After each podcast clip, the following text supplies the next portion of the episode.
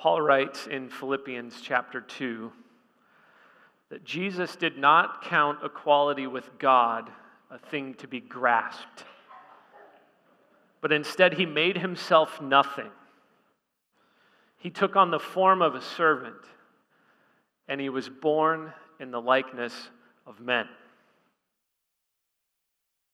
This is Paul's version of the word became flesh. That's how he describes it. Course, this is amazing, astonishing, mysterious news. The Christian belief that God became a human being. The incarnation is the fancy word we use. This belief is, is phenomenal. It's full of wonder and mystery, and it's impossible to, to fully kind of wrap our minds around what this means. But it's true. And at the same time, as we imagine this truth, that God became a human being, that the Word became flesh, it, it just begs the question, doesn't it? Why in the world would God do that? Why would He come? Why did the eternal Son, forever in glorious relationship with His Father, become the human Jesus of Nazareth? Well, the goal of, of this morning's time is, is to answer that why. You see, the Word became flesh on purpose. This was a highly calculated and aimed incarnation. God has a mission in entering his creation.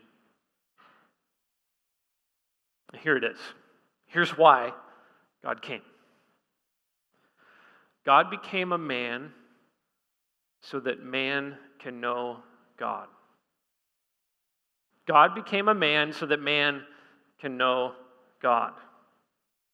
The Word became flesh so that you and I could truly know who God is. And by knowing God, receive eternal life. God became a man so that man can know God. So that's the short answer. Now we get to explore that together from John chapter 1 this morning. If you haven't opened a Bible yet, I'd invite you there. Uh, if the, the black hardcover ESV's in the pews, you can find it, I think, on 1052 is the page number.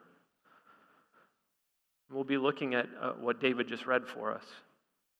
We're going to proceed by looking at three aspects this morning of this mission of Jesus.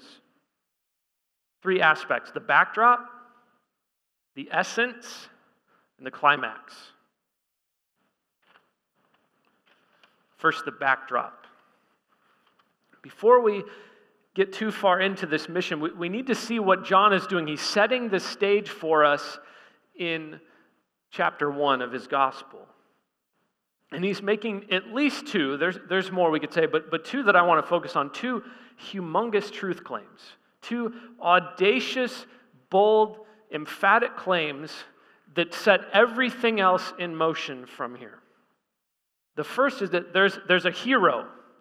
He's introduced right in the first verse, and Billy uh, talked about who this person was last week the Word. But then the second truth claim is there's a problem. There's a really, really, really big, fundamental, universal human problem. So John identifies who the hero is, and he identifies the problem that the hero has come to solve. This hero, right from the beginning of John's gospel, we see all kinds of amazing things. He's in the beginning.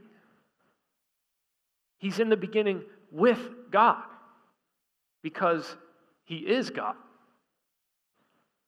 Everything that was created was created through the Word through this hero of our story. And he has this intimate and unique and personal, loving relationship with the Father forever.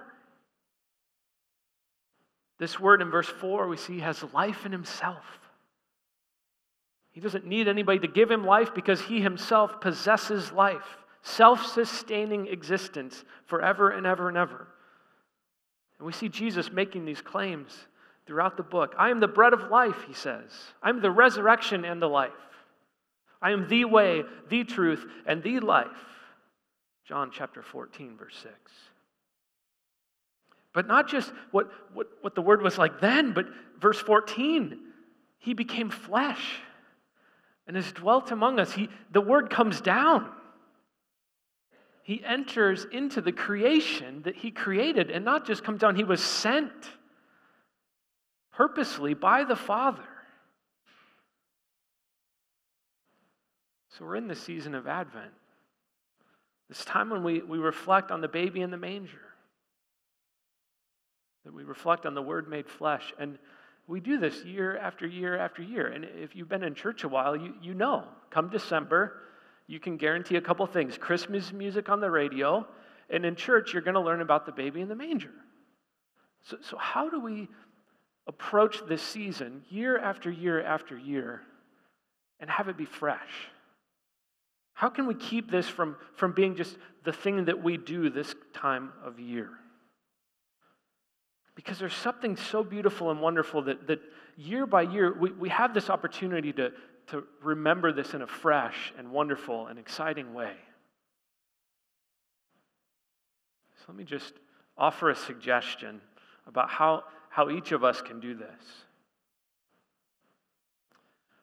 I'm stealing an answer from, from our life group on Thursday night because we were talking about something different, but, but the, the, the help that I received is, is I want to pass it on in this same regard.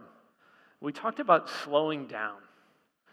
We talked about when, when we're dealing with discouragement or just difficulties in life, that, that one of the ways that we can kind of snap ourselves out of it is by just slowing down, kind of putting the phone on silent stepping away from life, you know, maybe, maybe cutting a thing or two out of the calendar and just slowing down. Well, I think in the season of Advent, that's exactly what each of us need to do in order to, to have this season fresh and exciting and wonderful. Let me just encourage all of us this morning to do that. Take some time where, where you, you leave your phone in a drawer and, and Maybe instead of going through the drive through of Starbucks, you go inside and you find a place to sit and just open to John 1. And just pray. All you need to do is pray for the Holy Spirit to help you see how wonderful and good Jesus is.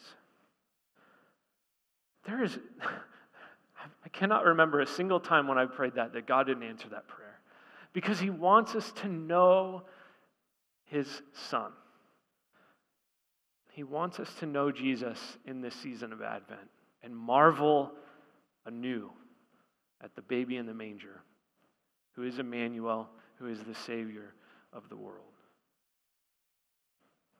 So that's the hero. That's, that's the person that John is introducing us to. But the other part of the backdrop that I want to make sure we see is that John introduces this fundamental and universal human problem. No one's exempt from, from this problem. All of us are facing this problem. And John's way of putting it is we do not know God. We don't know who he is. And John just kind of lays this on over and over and over again. If you, if you look at chapter 1, look in verse 5. John talks about darkness. And he doesn't just mean, oh, we need a, a light switch to kind of see where we're going in the dark, but he, he introduces darkness as this spiritual reality, this, this evil that's against the purposes of God. And, and Jesus, being the light, shines into that, and the darkness does not overcome the true light. There's a problem. We're, we're blind. We're in the dark. We don't know God. We can't understand who He is.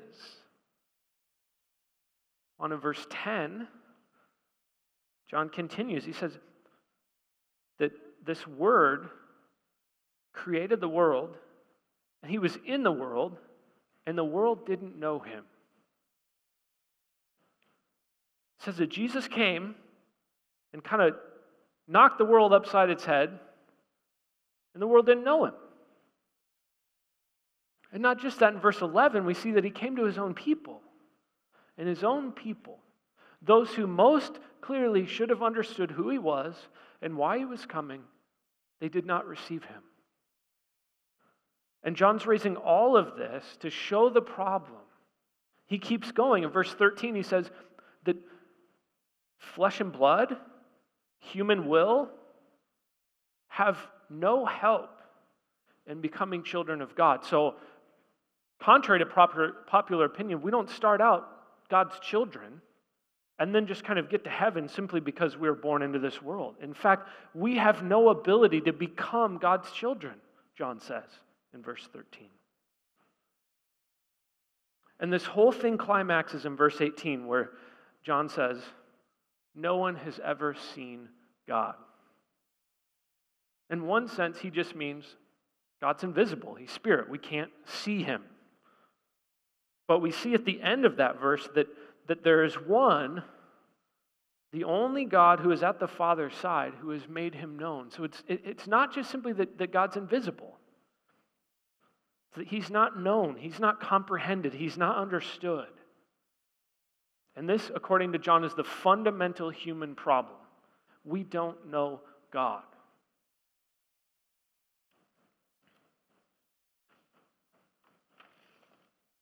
This plays out over and over again in John's gospel. We see a man in chapter 3 named Nicodemus, who's one of the religious leaders of Israel, come to Jesus at night.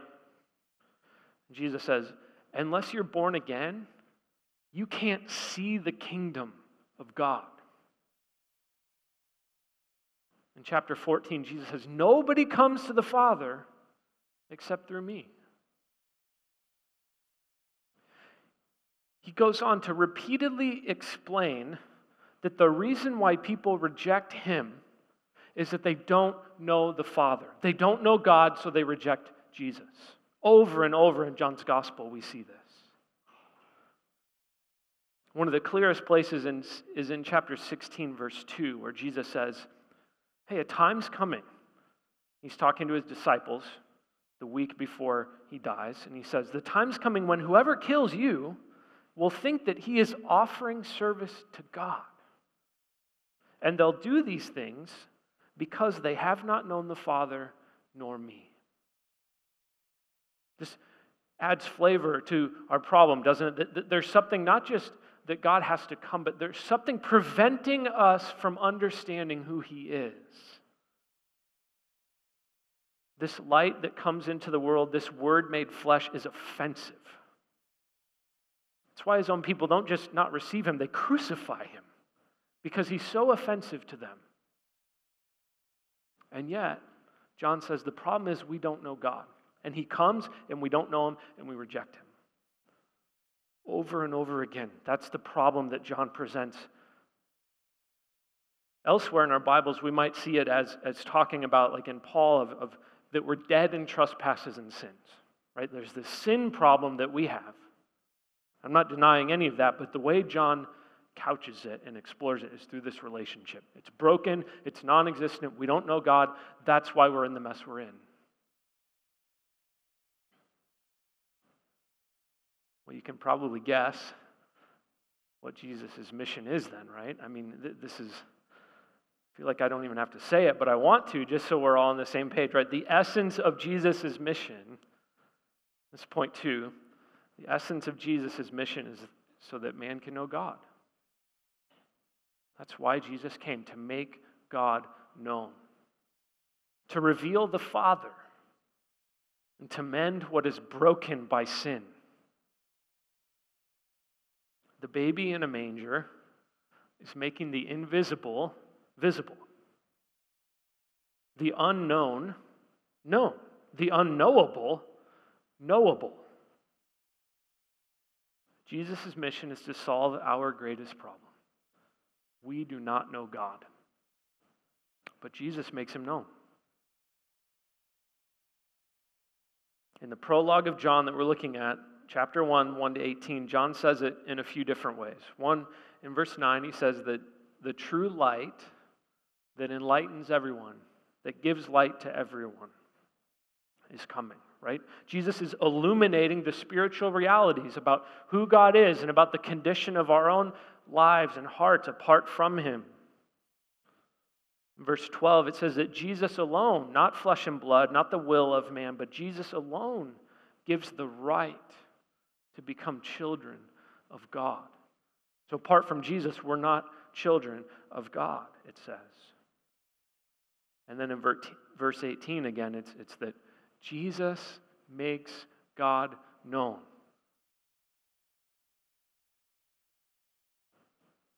Jesus makes God known. And, and John is very clear that Jesus isn't one of many people who makes God known. He's not one of many ways to know God, but He is the way to know God. And apart from Him, we cannot know God. This is one of the major reasons why John records these seven statements of Jesus about who He is. Jesus, over and over through John's gospel, one of his main ways of, of, of describing his mission is this is who I am. And these are exclusive claims. Jesus saying, I am the only way to come to a knowledge of and enter into a relationship with God. I'm the bread of life. I am the light of the world. I am the door for the sheep. I am the good shepherd. I am the resurrection and the life. I am the way, the truth, and the life. I am the true vine. And as a bonus, in chapter 8, before Abraham was, I am.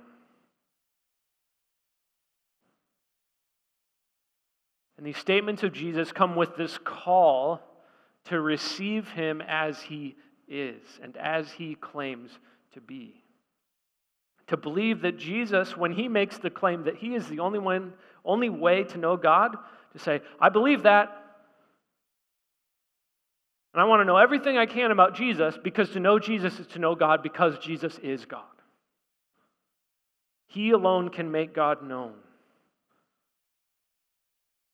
And along with this call to respond in that way, to put our faith and our trust in Jesus, to believe in Him for eternal life, is this accompanying promise that all who believe will not perish but have everlasting life.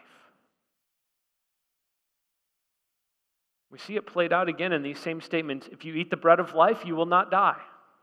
If you follow the light of the world, you will have the light of life. If you enter by the door, you will be saved and find pasture because the Good Shepherd lays down his life for the sheep, for their lives.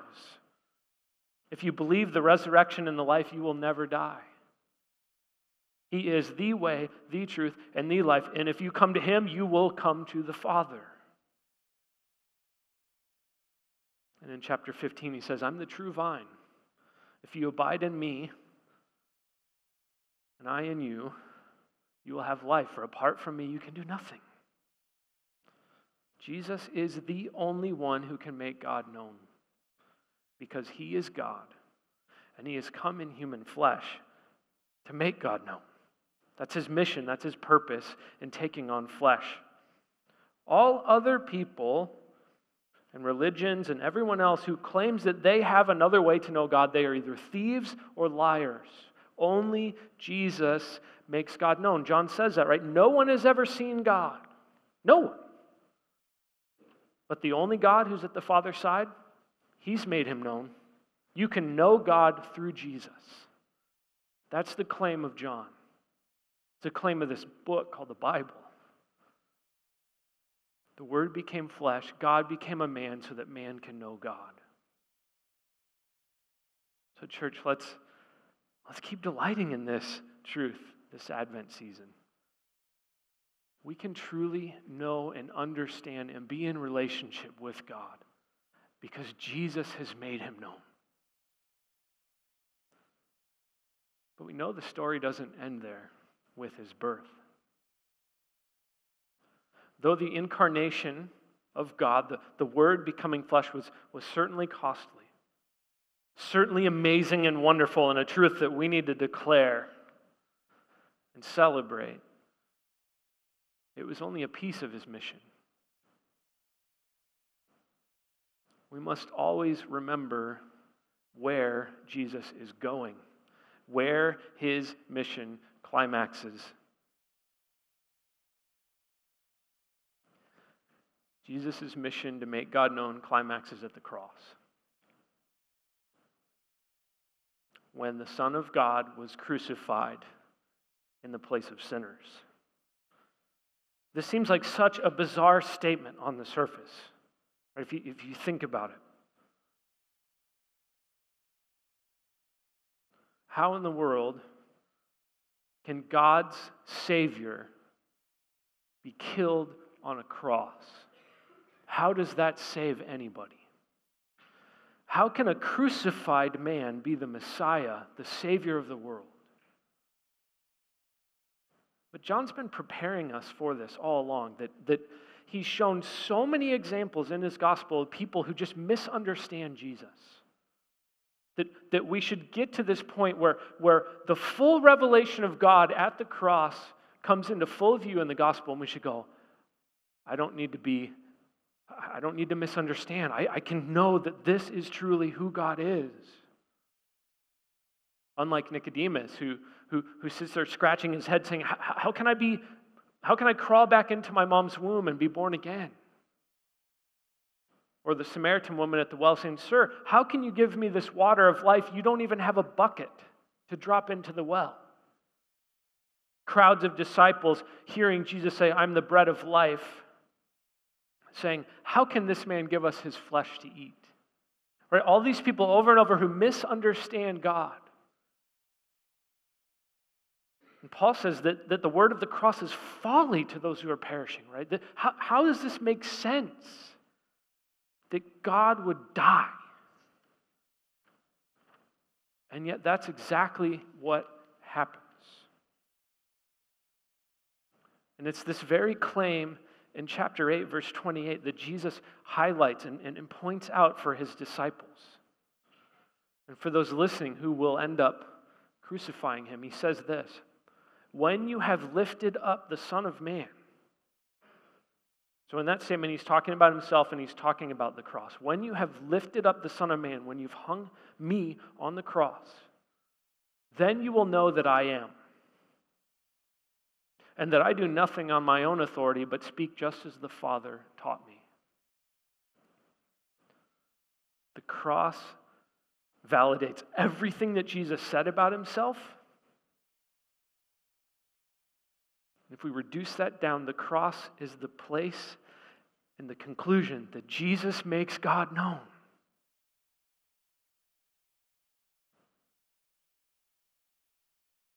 As Nicodemus scratches his head, Jesus tells him, Truly, truly, I say to you, it was necessary that the Son of Man be lifted up, that whoever believes in him may have eternal life. It's because the problem goes so deep, friends. See, the, the, the picture that John paints is not of, of these really God fearing individuals kind of just sitting going, oh, if God would just show up and reveal himself, it, we, would love to follow him. Oh, history continues to repeat itself that, that God sends messengers and says, This is what I'm like. And people kill his prophets, they crucify his son, and they continue to martyr his bride.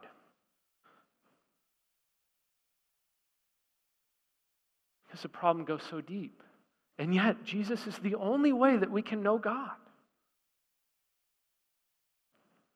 In an intimate gathering of disciples, chapter 14, one of them, Philip, says, kind of pleads. He pleads with Jesus, says, just, just show us the Father, and it's going to be enough for us. And Jesus says, Philip, have I been with you so long? If you've seen me, you've seen the Father. Do you not believe that I am in the Father and the Father is in me? The Son of Man must be lifted up. It's a divine necessity to crucify Jesus, to cast out the ruler of this world, to defeat the problem of evil and sin and death put all people on notice. Believe in God's Messiah or perish in your sins. To showcase God's righteousness and his holy hatred for sin. And to teach sinners how far reaching his love is. For God so loved the world that he gave his only son that whoever believes in him would not perish, but have everlasting life. That's the mission of Jesus, isn't it? To secure eternal life for all who believe. And what is this eternal life? John 17, verse 3. And this is eternal life, that they know you, the only true God, and Jesus Christ, whom you have sent. Eternal life is knowing God. You see how this all this connects. Jesus' mission, he came to make God known. Knowing God is eternal life. God became a man and died on a cross so that man could know God and find eternal life. All who believe in this will not perish in their sin, but have eternal life. They will know the one true God because they know Jesus Christ, the one God sent. Jesus says, I and the Father am one. I'm in the Father, the Father's in me. If you've seen me, you've seen the Father. Jesus alone makes God known because Jesus alone is God, and He's come to make God known.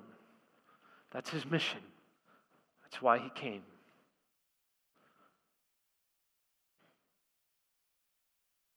So, how do we respond? I just want to offer two ways for us to respond to this. First way is to celebrate Him. Celebrate this unique person who alone is able to offer eternal life, who alone is able to help us know God truly. So we worship and adore him this season of Advent and every season. But I recognize in that that it, it requires different strategies and, and procedures for, for different folks in the room, right? If, if you're in the room today and you don't know Jesus, you can't celebrate him until you come to him and receive his offer of eternal life and forgiveness of your sins. He offers this freely. It's why he came as a mission that he had from the beginning. But you must come to him and believe in him. He's the only way you can know God. And any other way that you're trying to know God will fail. No one's seen God. The only God at the Father's side has made him known. But then for the rest of us to celebrate Jesus means we, have got to get him before our face. We've got to understand who he is, and we, we've, we've got to get him before our eyes. The way this has been looking for me this, this week, I have this fantastic ability to take all of my problems and put them under a microscope and magnify them and just stare through the, the lens of this microscope and just stare at my problems. Oh, the problem is so terrible. Guessing some of you can relate to this. Right, but that's never going to get me to celebrate Jesus today or any day, is it? I've got to get my eye from squinting into this little teeny microscopic device and step back and lift my gaze up and see this delightful, glorious, wonderful Savior who dwarfs every problem I have. That's the fight of faith I'm engaged in to celebrate Him now. So that's the first response celebrate Him. The second way that we respond to this mission of Jesus is to join him.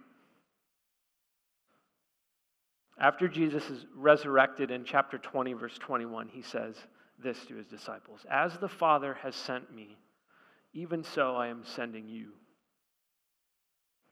See, the mission of Jesus doesn't stop when Jesus goes up to heaven.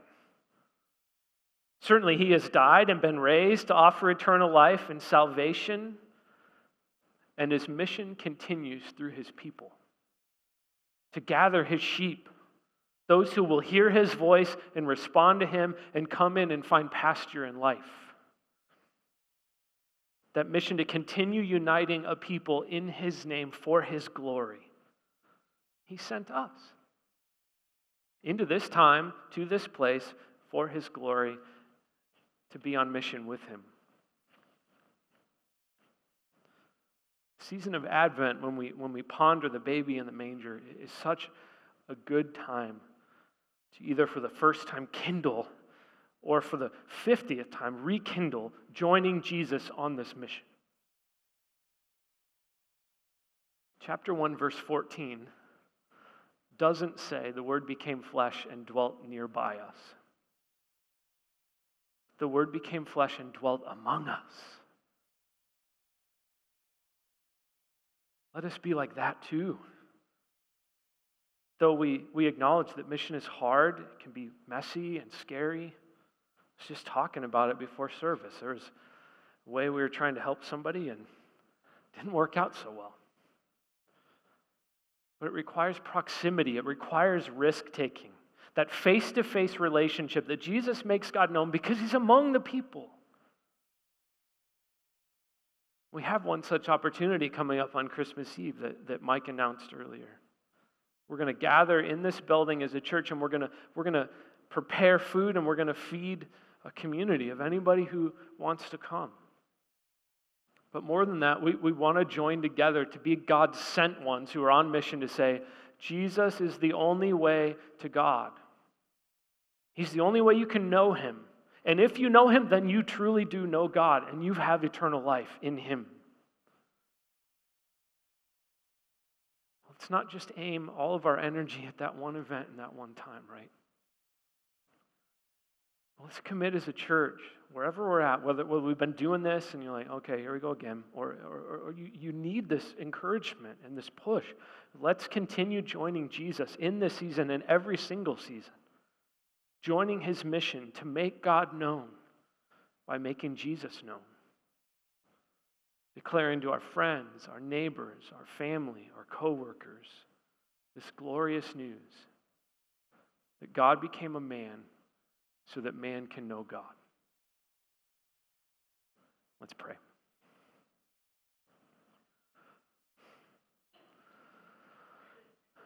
Father God, I just thank and praise you for your word. Spirit, would you help us grasp this incredible news that Jesus reveals the Father because the Father is in Jesus and Jesus is in the Father. Help us to celebrate our Lord and Savior this Advent season and help us to join him in this mission. God, accomplish much through our efforts and be glorified through our celebration. We'll give you all the thanks, all the praise, all the glory, praying only through Jesus, our Lord, our God. Amen.